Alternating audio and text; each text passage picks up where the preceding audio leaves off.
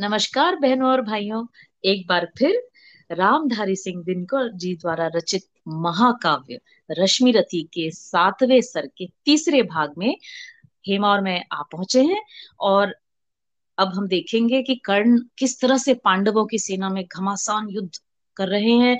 अर्जुन और कर्ण आमने सामने हैं, पूरी स्ट्रेटजी दिखा रहे हैं और आगे क्या होता है ये हमें हेमा पढ़कर सुनाएगी। तो चले सुने हेमा। चलो अंजना, कुरुक्षेत्र की ओर चलो।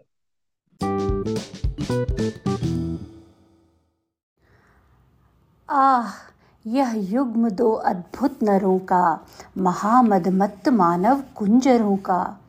नृगण के मर्तिमय अवतार ये दो, मनुज कुल के सुभग श्रृंगार ये दो। परस्पर हो कहीं यदि एक पाते, ग्रहण कर शील की यदि टेक पाते। मनुजता को न क्या उत्थान मिलता, अनूठा क्या नहीं वरदान मिलता। मनुज की जाति का पर शाप है यह, अभी बाकी हमारा पाप है यह। बड़े जो भी कुसुम कुछ फूलते हैं, अहंकृति में भ्रमित हो भूलते हैं। नहीं हिलमिल विपिन को प्यार करते, झगड़ कर विश्व का संहार करते। जगत को डाल कर निशेष दुख में, शरण पाते स्वयं भी काल मुख में। चलेगी यह जगत की क्रांति कब तक, रहेगी शक्ति वंचित शांति कब तक। मनुज मनुजत्व से कब तक लड़ेगा, अनल वीरत्व से कब तक झड़ेगा।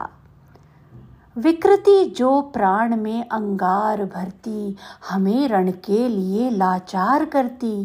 घटेगी तीव्र उसकी दाह कब तक, मिलेगी अन्य उसको राह कब तक।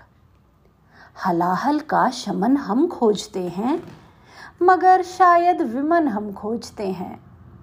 बुझाते हैं दिवस में जो जहर हम, जगाते फूंक उसको रात भर हम। क्रिया कुंचित विवेचन व्यस्त नर का, हृदय शत भीति से संत्रस्त नर का। महाभारत मही पर चल रहा है, महाभारत मही पर चल रहा है। भुवन का भाग्य रण में जल रहा है। चल रहा महाभारत का रण, जल रहा धरित्री का सुहाग। फट कुरुक्षेत्र में खेल रही नर के भीतर की कुटिल आग। बाजियों गजों की लोथों में गिर रहे मनुज के छिन्न अंग।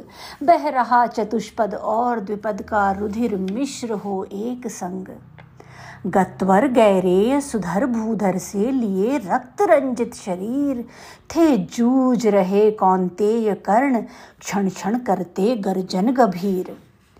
दोनों रणकुशल धनुर्धर नर, दोनों रणकुशल धनुर्धर नर। दोनों समबल दोनों समर्थ, दोनों पर दोनों की अमोघ थी विशिख वृष्टि हो रही व्यर्थ। इतने में शर के लिए कर्ण ने, देखा जो अपना निशंग। तरकस में फुंकार उठा कोई, प्रचंड विषधर भुजंग।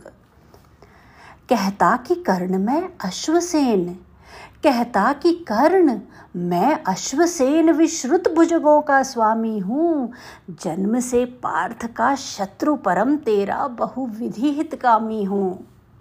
बस एक बार कर कृपा, धनुष पर चढ़ शरव्य तक जाने दे। इस महाशत्रु को अभी तुरंत स्यंदन में मुझे सुलाने दे। कर वमन गरल जीवन भर का, संचित प्रतिशोध उतारूंगा। तू मुझे सहारा दे बढ़कर, मैं अभी पार्थ को मारूंगा। राधे जरा हंसकर बोला, रे कुटिल बात क्या कहता है। जय का समस्त साधन नर की, अपनी बाहों में रहता है। उस पर भी सांपों से मिलकर मैं मनुज मनुज से युद्ध करूं। जीवन भर जो निष्ठा पाली, उससे आचरण विरुद्ध करूं। तेरी सहायता से जय तो मैं अनायास पा जाऊंगा। तेरी सहायता से जय तो मैं अनायास पा जाऊंगा, आने वाली मानवता को लेकिन क्या मुख दिखलाऊंगा। संसार कहेगा जीवन का सब सुकृत कर्ण ने क्षार किया, प्रतिभट के वध के लिए सर्प का पापी ने सहाय लिया। रे अश्वसेन, तेरे अनेक वंशज हैं छिपे नरों में भी, सीमित वन में ही नहीं बहुत बसते पुरग्राम घरों में भी। ये नरभुजंग मानवता का पथ कठिन बहुत कर देते हैं, प्रतिभल के वध के लिए नीच सहाय सर्प का लेते हैं। ऐसा न हो कि इन सांपों में मेरा भी उज्जवल नाम पड़े, ऐसा न हो कि इन सांपों में मेरा भी उज्जवल नाम चढ़े, पाकर मेरा आदर्श और कुछ नरता का यह पाप बढ़े। अर्जुन है मेरा शत्रु, किंतु सर्प नहीं नर ही तो है। संघर्ष सनातन नहीं, शत्रुता इस जीवन भर ही तो है। अगला जीवन किस लिए भला तब हो द्वेषांध बिगाड़ू मैं, सांपों की जाकर शरण सर्प बन क्यों मनुष्य को मारूं मैं। जा भाग, मनुज का सहज शत्रु मित्रता न मेरी पा सकता, मैं किसी हेतु भी यह कलंक अपने पर नहीं लगा सकता। काकोदर को कर विदा कर्ण, फिर बढ़ा समर में गर्जमान, अंबर अनंत झंकार उठा हिल उठे निर्जरों के विमान। तूफान उठाए चला कर्ण, बल से धकेल अरि के दल को, जैसे प्लावन की धार बहाए चले सामने के जल को। पांडव सेना भयभीत भागती हुई जिधर भी जाती थी, अपने पीछे दौड़ते हुए वह आज कर्ण को पाती थी। रह गई किसी के भी मन में जय की किंचित भी नहीं आस। आखिर बोले भगवान, सभी को देख व्यग्र व्याकुल हताश। अर्जुन, देखो किस तरह कर्ण सारी सेना पर टूट रहा, किस तरह पांडवों का पौरुष होकर अशंक वह लूट रहा। देखो जिस तरफ उधर उसके ही बाण दिखाई पड़ते हैं, बस जिधर सुनो केवल उसके हुंकार सुनाई पड़ते हैं। कैसी करालता, क्या लाघव, कितना पौरुष, कैसे प्रहार। किस गौरव से वह वीर द्विरद कर रहा समरवन में विहार। व्यूहों पर व्यूह फटे जाते, संग्राम उजड़ता जाता है। ऐसे तो नहीं कमलवन में भी कुंजर धूम मचाता है। इस पुरुष सिंह का समर देख मेरे तो हुए निहाल नयन। कुछ बुरा न मानो, कहता हूँ मैं आज एक चिरगूढ़ वचन। कर्ण के साथ तेरा बल भी मैं खूब जानता आया हूँ, मन ही मन तुझसे बड़ा वीर पर इसे मानता आया हूँ। और देख चरम वीरता आज तो यही सोचता हूँ मन में, है भी कोई जो जीत सके इस अतुल धनुर्धर को रण में। मैं चक्र सुदर्शन धरूं और गांडीव अगर तू तानेगा, तब भी शायद ही आज कर्ण आतंक हमारा मानेगा। यह नहीं देह का बल केवल, अंतर नभ के भी विवस्वान हैं, किए हुए मिलकर इसको इतना प्रचंड जाज्वल्यमान। सामान्य पुरुष यह नहीं, वीर यह तपोनिष्ठ व्रतधारी है। मृत्तिका पुंज यह मनुष्य ज्योतियों के जग का अधिकारी है। कर रहा कालसा घोर समर जय का अनंत विश्वास लिए, है घूम रहा निर्भय जाने भीतर क्या दिव्य प्रकाश लिए। जब भी देखो तब आंख गड़ी सामने किसी अरिजन पर है, भूल ही गया है एक शीश इसके अपने भी तन पर है। अर्जुन, तुम भी अपने समस्त विक्रम बल का आह्वान करो, अर्जित असंख्य विद्याओं का हो सजग हृदय में ध्यान करो। जो भी हो तुम में तेज चरम पर उसे खींच लाना होगा, तैयार रहो कुछ चमत्कार तुमको भी दिखलाना होगा। दिनमणि पश्चिम की ओर ढले, देखते हुए संग्राम घोर, गर्जा सहसा राधे न जाने किस प्रचंड सुख में विभोर। सामने प्रकट हो प्रलय, फाड़ तुझको मैं राह बनाऊंगा, जाना है तो तेरे भीतर संहार मचाता जाऊंगा। क्या धमकाता है काल, अरे आजा मुट्ठी में बंद करूं, छुट्टी पाऊं तुझको समाप्त कर दूं, निज को स्वच्छंद करूं। ओ शल्य, हायों को तेज करो, ले चलो उड़ाकर शीघ्र वहां, गोविंद पार्थ के साथ डटे हों चुनकर सारे वीर जहां। हो शस्त्रों का झनझन निनाद, दंतावल हो चिंगार रहे, रण को कराल घोषित करके हो समर शूर हुंकार रहे। कटते हो अगणित रुंड मुंड, उठता हो आर्तनाद क्षण क्षण, झंझना रही हो तलवारें, उड़ते हो तिग्म विशिख सनसन। संहार देह धर खड़ा जहां, अपनी पैंजनी बजाता हो, भीषण गर्जन में जहां रोर तांडव का डूबा जाता हो। ले चलो जहां फट रहा व्योम, मच रहा जहां पर घमासान, साकार ध्वंस के बीच बैठ, छोड़ना मुझे है आज प्राण।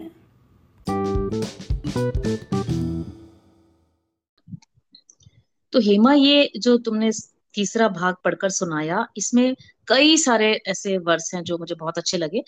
जैसे इन्होंने ये लिखा है ना कि यह युग्म दो अद्भुत नरों का, और आगे लिखा है कि क्यों नहीं ये लोग मिलकर रहते हैं, बड़े जो होते हैं ना, और विपिन को प्यार करते तो पूरे विश्व का भला होता।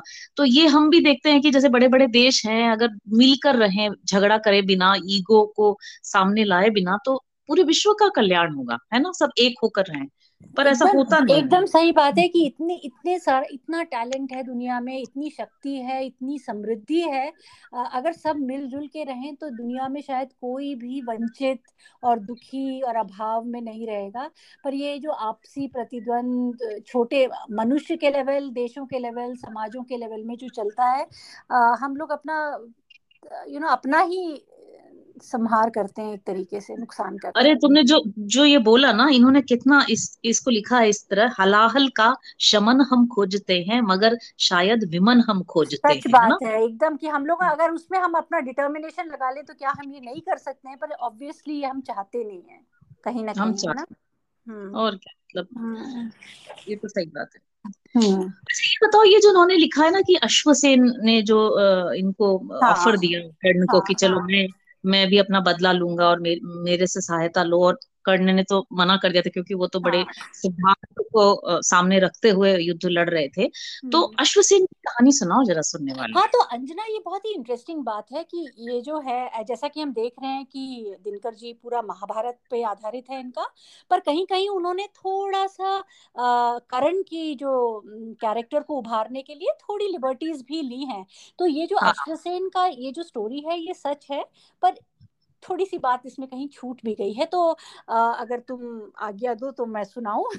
तो जैसा कि हम सब जानते हैं कि ये जो पांडवों को खांडवप्रस्थ, हस्तिनापुर तो नहीं, तो जब डिसाइड हुआ कि दोनों युवराज होंगे और दुर्योधन जो है हस्तिनापुर और युधिष्ठिर खांडवप्रस्थ चले जाएंगे, तो खांडवप्रस्थ एकदम जंगल बियाबान था, तो अर्जुन ने ही उसको पूरा क्लियर किया अपने बाणों से आग लगा के। तो जब खांडवप्रस्थ जो था वो तक्षक नाग, बहुत फेमस नाग हैं अपने पुराणों में तक्षक, उनका और उनके पूरे क्लैन का वो बसेरा था, और इस आग में वो सब जल के मर गए। तक्षक और तक्षक की जो पत्नी थी वो भी, और उन्होंने भागने की कोशिश की पर अर्जुन के बाणों के आगे वो भाग नहीं पाई। और उस समय जो ऐसा कहते हैं कि वो गर्भवती थी, और अश्वसेन ये जो सर्प अभी मिले हैं जो कहते हैं अर्जुन से मेरा जन्म जात दुश्मनी है, तो वो गर्भ में थे। और देखो इंद्र जो है अर्जुन के पिता माने जाते हैं, पर इंद्र जो है तक्षक के बड़े अच्छे मित्र थे, तो उनकी कृपा से अश्वसेन बच निकला। और उसको ये था कि अर्जुन से किसी न किसी तरह से प्रतिशोध लेना है। तो महाभारत में जो लिखा है कि कर्ण नागपाश चलाते हैं, नाग अस्त्र चलाते हैं, तो उनको परशुराम जी से ही मिला और उन्होंने उसकी बहुत पूजा की, और तो बहुत ही पावरफुल अस्त्र था। हाँ। ये अश्वसेन जो था चुपके से उसमें घुस गया, कर्ण को पता नहीं था। पर जब उसने वो बाण चलाया तो कृष्ण ने सेंस कर लिया कि ये जो बाण है इसमें कुछ एडेड कुछ है, समथिंग इज नॉट राइट। तो कहते हैं कि कृष्ण ने अपने अंगूठे से रथ को दबाया तो रथ धरती में नीचे चला गया। तो ये जो बाण है वो अर्जुन के सिर को काटने के बजाय अर्जुन के मुकुट को उड़ा के ले गया। और जब ये अश्वसेन वापस गया कर्ण के पास और उसने कहा मुझे एक मौका और दो, तब कर्ण ने, पर इसमें उन्होंने कहा कि उसने कहा है कि वो सर्प से वो नहीं लेना चाहता है ना, बहुत ही मतलब high principles, it is a beautiful description. पर वहां पर कर्ण ने ये कहा कि मैं एक बार चलाया अस्त्र दोबारा नहीं चलाता, और ये कह के उसने अश्वसेन को रिजेक्ट किया उसका offer to do it again. अच्छा, ये सुंदर कहानी है। और ये भी लोग प्रश्न करते हैं कि अर्जुन के पास तो गरुड़ास्त्र था, है ना, जिससे वो ये नागास्त्र को काट सकते थे, लेकिन वो नहीं हुआ, कृष्ण ने वो करने को नहीं कहा उन्होंने। तो पता नहीं इसका क्या राज है, वो क्या है। कहीं मैंने पढ़ा था कि ये जो ये जो बिकॉज ऑफ अश्वसेन वो इतनी तेज गति से ये अस्त्र गया कि अर्जुन के पास प्रोसेस करने का समय नहीं था, टाइम भी नहीं रहा होगा। हाँ, तो मतलब ना, इट वाज अ रिग्ड अस्त्र। ओके, अच्छा, लेकिन ठीक है, बहुत सुंदर कहानी है। लेकिन ये जो लाइनें लिखी है ना इसके बारे में कि जो सर्प है, जैसे सर्प नर के अंदर सर्प ही सर्प है, तो वो हजारों साल में आज भी वो बात तो कोई गलत नहीं है, क्योंकि है ना, तो वंशज है छिपे नरों में भी, सीमित वन में ही नहीं, है ना, बसते तो है। और हम कहते हैं ना, आस्तीन में सांप निकला। है ना, तो वही दिनकर जी ने इतनी सुंदर तरीके से कह दी है, है ना।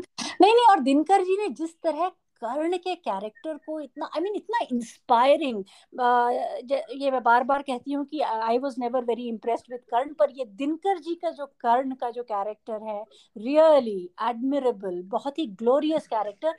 वो जो एक बात वो मुझे बहुत अच्छी लगी जहाँ उन्होंने कहा ना कि अर्जुन मेरा शत्रु है और हमारा जो संघर्ष है वो सनातन नहीं, शत्रुता इस जीवन भर ही तो है। तो ये बात उन्होंने पिछली बार भी कही थी कि ये 4 दिन के जीवन के लिए बाद के मृत्यु के बाद का वो क्यों अपयश लेना, धर्म क्यों खराब करना। हाँ, तो दैट मैसेज कि ये जो भी हमारा है ये सब नश्वर है, टेम्पररी है, to have larger, you know, have to get our perspective right, and you know, and not वो सिंपल ग्रेटिफिकेशन के लिए, टू नॉट कॉम्प्रोमाइज। मतलब शॉर्ट साइटेड गेम्स पे नहीं फोकस करना चाहिए, है ना, उसके लिए कॉम्प्रोमाइज नहीं करना चाहिए। तो वही उन्होंने कहा कि अगला जीवन क्यों बिगाड़ू मैं, है ना। और देखो, कृष्ण खुद कितनी तारीफ करते हैं कर्ण की, जो बातें कह रहे हैं अर्जुन को कि तुमसे बड़ा योद्धा है वो, योद्धा है। और कितना वो वैसे भी उन्होंने पिछले वो आई थिंक दूसरे या तीसरे सर्ग में भी ही आखिरी में जब वो कर्ण से बात करते, तृतीय सर्ग में वो कहते हैं कि यू नो जय जयकार तुम्हारी होनी चाहिए। तो वो गलत भी नहीं था ना, गलत तो एब्सोल्युटली नहीं। तो बहुत ही, हाँ। सो बस अब तो अगले भाग का इंतजार है। आई थिंक वहीं पर अब बाकी सारी बातें होने वाली हैं। फाइनल, जो जिसको कहते हैं ना, final battle, final finale of Kurukshetra, है ना। हाँ, नहीं, पर उसके बाद हमारे हम 2 और सेगमेंट्स हैं हमारे, पर मुझे लगता है कि ये चौथे भाग में काफी कुछ होने वाला है। बहुत मुझे दुख हो रहा है, मतलब कर्ण के साथ जो होने वाला है। हाँ, पता तो है ही हमें, है ना, पता तो है, पर हाँ, एक एक्साइटमेंट भी है क्योंकि दिनकर जी जो है ना, ये युद्ध वाले में उनकी जो भाषा है, पढ़ने में एकदम मजा आ रहा है। मैं तो वैसे पहले पढ़ती नहीं हूँ, जब तुम पढ़ती हो ना तभी मैं सुनती हूँ, क्योंकि तब ज्यादा आनंद आता है। पहले से पढ़ लो तो फिर वो आनंद नहीं आता। तो ये वो तो तुम ठीक कह रही हो, मैं भी वेट करती हूँ जब तुम्हारा सर्ग होता है, क्योंकि वो सुनने का जो एक है वो अलग ही आनंद है, जैसा तुम कह रही हो, अलग ही आनंद। और वो लिखा भी उन्होंने ऐसा है ना कि रिदमिक जो तरीके से लिखा है, फिर बाद में शब्द का अर्थ ढूंढते रहते हैं कि क्या अर्थ है ना। पर वो तो बोलते हैं उस रिदम में, वो सारा पावर की क्या चल रहा है आंखों के सामने खींच जाता है, भले ही एक एक शब्द का हमको अर्थ ना समझ आए, मतलब समझ में आए। और काफी समझ में नहीं आ रहा है, वो भी सच बात है। तो चलो फिर भी प्रयास तो कर रहे हैं, प्रयास तो कर रहे हैं। तो आज की बातचीत खत्म करते हैं, यहीं पर समाप्त करते हैं, और फिर अगली बार फिर तुम हमें आगे ले जाने कि अब कर्म के साथ क्या होगा, है ना। तो विदा ले और सबको शुभ रात्रि कहते हैं। नमस्कार, बाय बाय।